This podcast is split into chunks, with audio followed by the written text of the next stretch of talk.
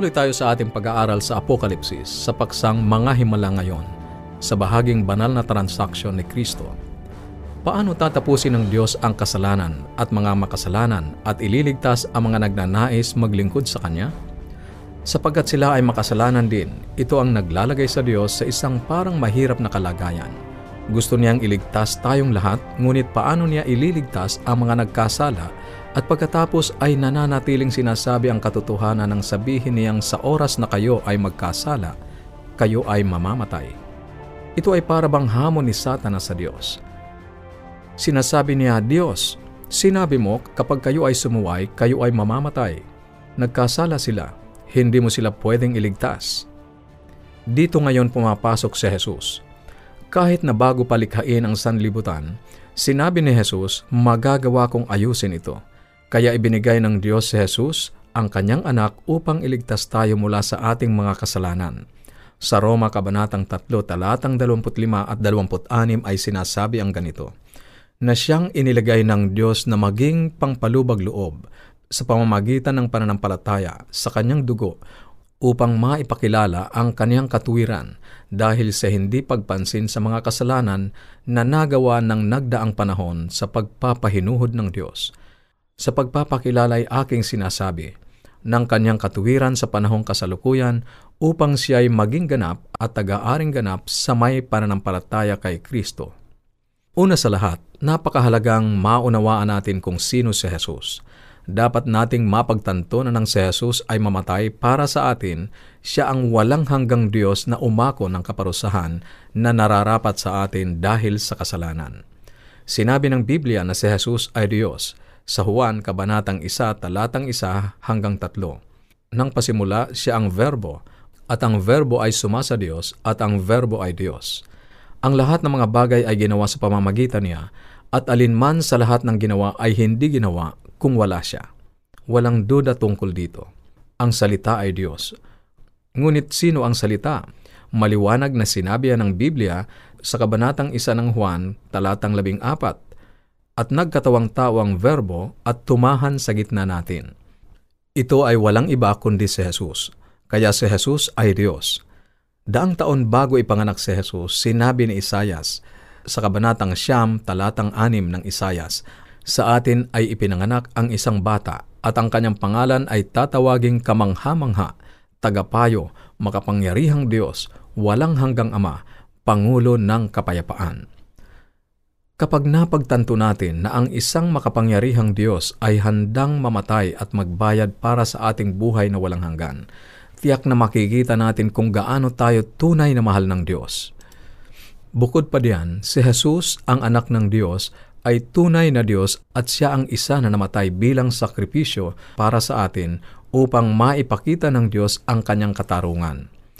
Yan ang dahilan kung bakit Diyos lamang ang maaaring mamatay para sa atin. Si Satanas ay hindi maaaring masihan. Sinabi niya, ngunit sila ang nagkasala, hindi si Jesus. Hindi pwedeng si Jesus ang kumuha ng kanilang lugar. Ang Diyos ay may sagot na hindi kayang lubos na maunawaan ng mortal na isipan. Kailangang maintindihan natin kung ano talaga ang nangyari sa krus. Malimit ipinaliliwanag natin ang krus sa mga bata sa pagsasabi ng ganito. Sipin mong ikaw ay nakagawa ng kasalanan at kailangang ikaw ay paluin Ngunit ang iyong kapatid na wala namang ginawang masama ay magsasabing, Sobrang mahal kita kapatid ko, hayaan mong ako na lang ang paluin sa halip na ikaw. Kaya siya ang tatanggap ng palo at ikaw ay hindi. Sa tingin mo ba lalo mong mamahalin ang kapatid mo dahil sa ginawa niya? Sasabihin mo siyempre, ganyan ang ginawa ni Jesus para sa iyo. Ngunit sa totoo, higit pa diyan ang ginawa ni Jesus. Sobra pa riyan. Iyon ay higit pa sa simpleng pagkamatay ni Kristo para sa atin ang sabi ng Biblia ay inilagay ng Diyos sa Kanya ang lahat ng parusang para sa atin. Isayas Kabanatang 53 Talatang 6 Ipinasan sa Kanya ng Panginoon ang kasamaan nating lahat. Narito ang isang pinaka nakakagulat na talata at ako'y naniniwala na ito ay ang pinakamahalagang talata sa Biblia. Kailangang masaulo natin ito. Ang sabi sa ikalawang Korinto, Kabanatang 5, talatang 21, yaong hindi nakakilala ng kasalanan ay kanyang inaring may sala dahil sa atin upang tayo'y maging sa Kanya'y katuwiran ng Diyos. Tatanungin kita, si Jesus ba ay nagkasala? Isipin mo yan. Siya ba ay nagkasala kailanman? Kung maririnig ko ang sagot mo, alam ko sa aking karanasan, marami sa inyo ay sasagot ng hindi, hindi kailanman nagkasala si Jesus. Ngunit pakinggan mo uli ang talata. Si Kristo ay inaring may sala ng Diyos dahil sa atin. Ngayon, kung inari siyang may sala ng Diyos, ibig sabihin siya ay may kasalanan. Ang dahilan kung bakit nagiging mahirap ito para sa atin ay sapagkat para bang lumalabas na si Jesus ay nagkasala. Hindi. Tiyak na hindi. Hindi siya nagkasala. Subalit sa isang malaking himala, ang Diyos ay kinuha ang mga pagkakasala mula sa atin at inilagay ang parusa kay Kristo. Ipiniliwanag ito ni Pedro sa ganitong paraan sa unang Pedro Kabanatang 2 talatang 24. Siya rin ang nagdala ng ating mga kasalanan sa kanyang katawan sa ibabaw ng kahoy. Si Jesus sa katotohanan ay nagpasa ng ating mga kasalanan. Bagamat wala siyang kinalaman ng gawin natin ang mga pagkakasalang iyon, siya ay nagkasala na parabang siya mismo ang gumawa. Bagamat hindi siya kailanman nagsinungaling, sa iyong pagsisinungaling siya ay naging sinungaling. Bagamat siya ay laging malinis, kapag ang sino man ay nangalo niya, siya ang nagiging mangangalo niya. Bagamat hindi siya nagkasala, siya ay naging isang mamamatay tao, manggagahasa, magnanakaw. Ginawa siyang kasalanan para sa atin iniligay niya ng labis ang kanyang sarili sa atin.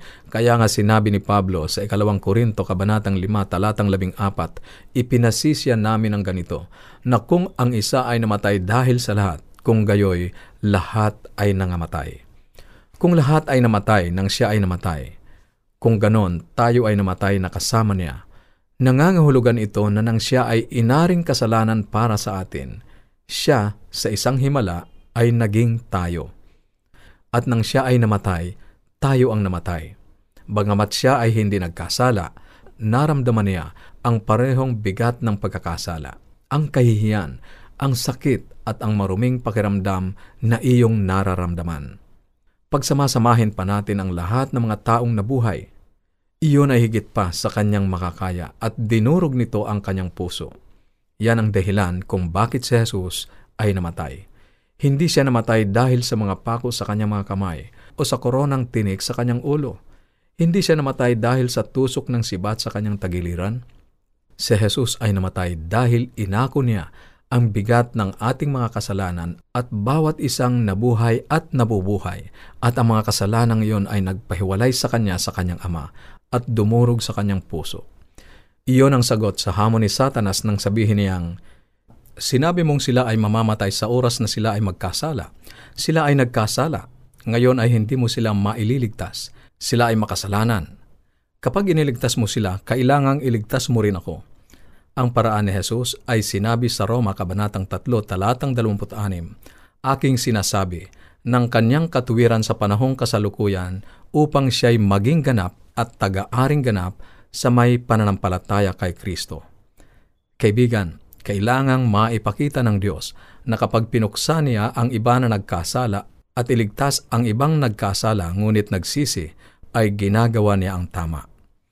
Subalit higit pa diyan ang ginawa ng Diyos. Huwag nating kaliligtaan ang huling bahagi ng talatang iyon. Hindi lang inako ang ating mga kasalanan, subalit ibinigay din niya ang sakdal na katuwiran na siya ay namuhay sa pagsunod sa Ama habang siya ay narito sa lupa. Hindi siya ay naging kasalanan para sa atin. Ngunit sa Kanya, sangayon sa talata, tayo ay naging katuwiran ng Diyos. Iyon ay sakdal na katuwiran. Tumatayo tayo sa harap ng Ama dahil sa sakdal na katuwiran ni Kristo sa atin. Ang bawat kasalanang nagawa natin kailanman sa nakaraan, ang bawat kasalanang nagagawa natin ngayon ay pinatatawad dahil kay Kristo. At tayo ay tumatayong walang kasalanan sa harap ng Diyos hanggat tayo ay nananatili sa Kanya. Inako ni Jesus ang ating kasalanan at siya ay namatay para sa ating mga kasalanan. Kaya ang halaga ay binayaran niyang buo. Kagaya ito ng ako ay nagkasala at ang bigat ng aking pagkakasala ay dumadagan sa akin. Ngunit kinuha ni Jesus ang kasalanang yon at binayaran niya ng buo ang halaga para sa akin. Ngayon ay makatitingin siya sa akin na parabang ako ay hindi nagkasala. At pagkatapos ay ibinibilang niya sa atin ang kanyang sakdal na katwiran o pagsunod. Oo kaibigan, ganap na iningatan ni Jesus ang kautusan at ngayon ay ibinibigyan niya sa atin ang kanyang sakdal na buhay na kanyang ipinamuhay. Kaya kung titingin sa akin ang Diyos Ama, sa paghuhukom, hindi niya makikita ang mga ginawa ko. Ang makikita niya ay ang ginawa ni Jesus para sa akin. Ang cross, ang katuwiran ni Kristo, ang tatakip sa akin. Ang kanyang perpektong pagsunod ay naging akin. Ito lamang ang tanging paraan upang mapa sa atin ang buong katiyakan na iniligtas tayo ng Diyos. Ito lamang ang tanging paraan na ating malalaman na ang ating katuwiran ay sapat upang tanggapin tayo ng Diyos. Sapagkat ang ating katuwiran ay ang katuwiran ni Kristo na hindi nagbabago kahapon, ngayon at magpakailanman.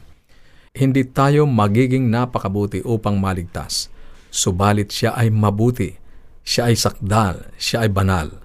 At ang kasakdalang iyon, ang kabanalang iyon, ang kanyang kabutihan, ang tatakip sa atin upang matiyak ang ating kaligtasan. Hindi ko na kailangang mag-alala kung ano ang iisipin ng Diyos sa akin sa paghuhukom.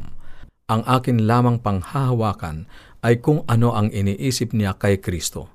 Kaya nga sinabi ni Pablo, sa Efeso Kabanatang 2 talatang 8 at siyam sapagkat sa biyaya kayo'y nangaligtas sa pamamagitan ng pananampalataya. Ito ay kaloob ng Diyos, hindi sa pamamagitan ng mga gawa.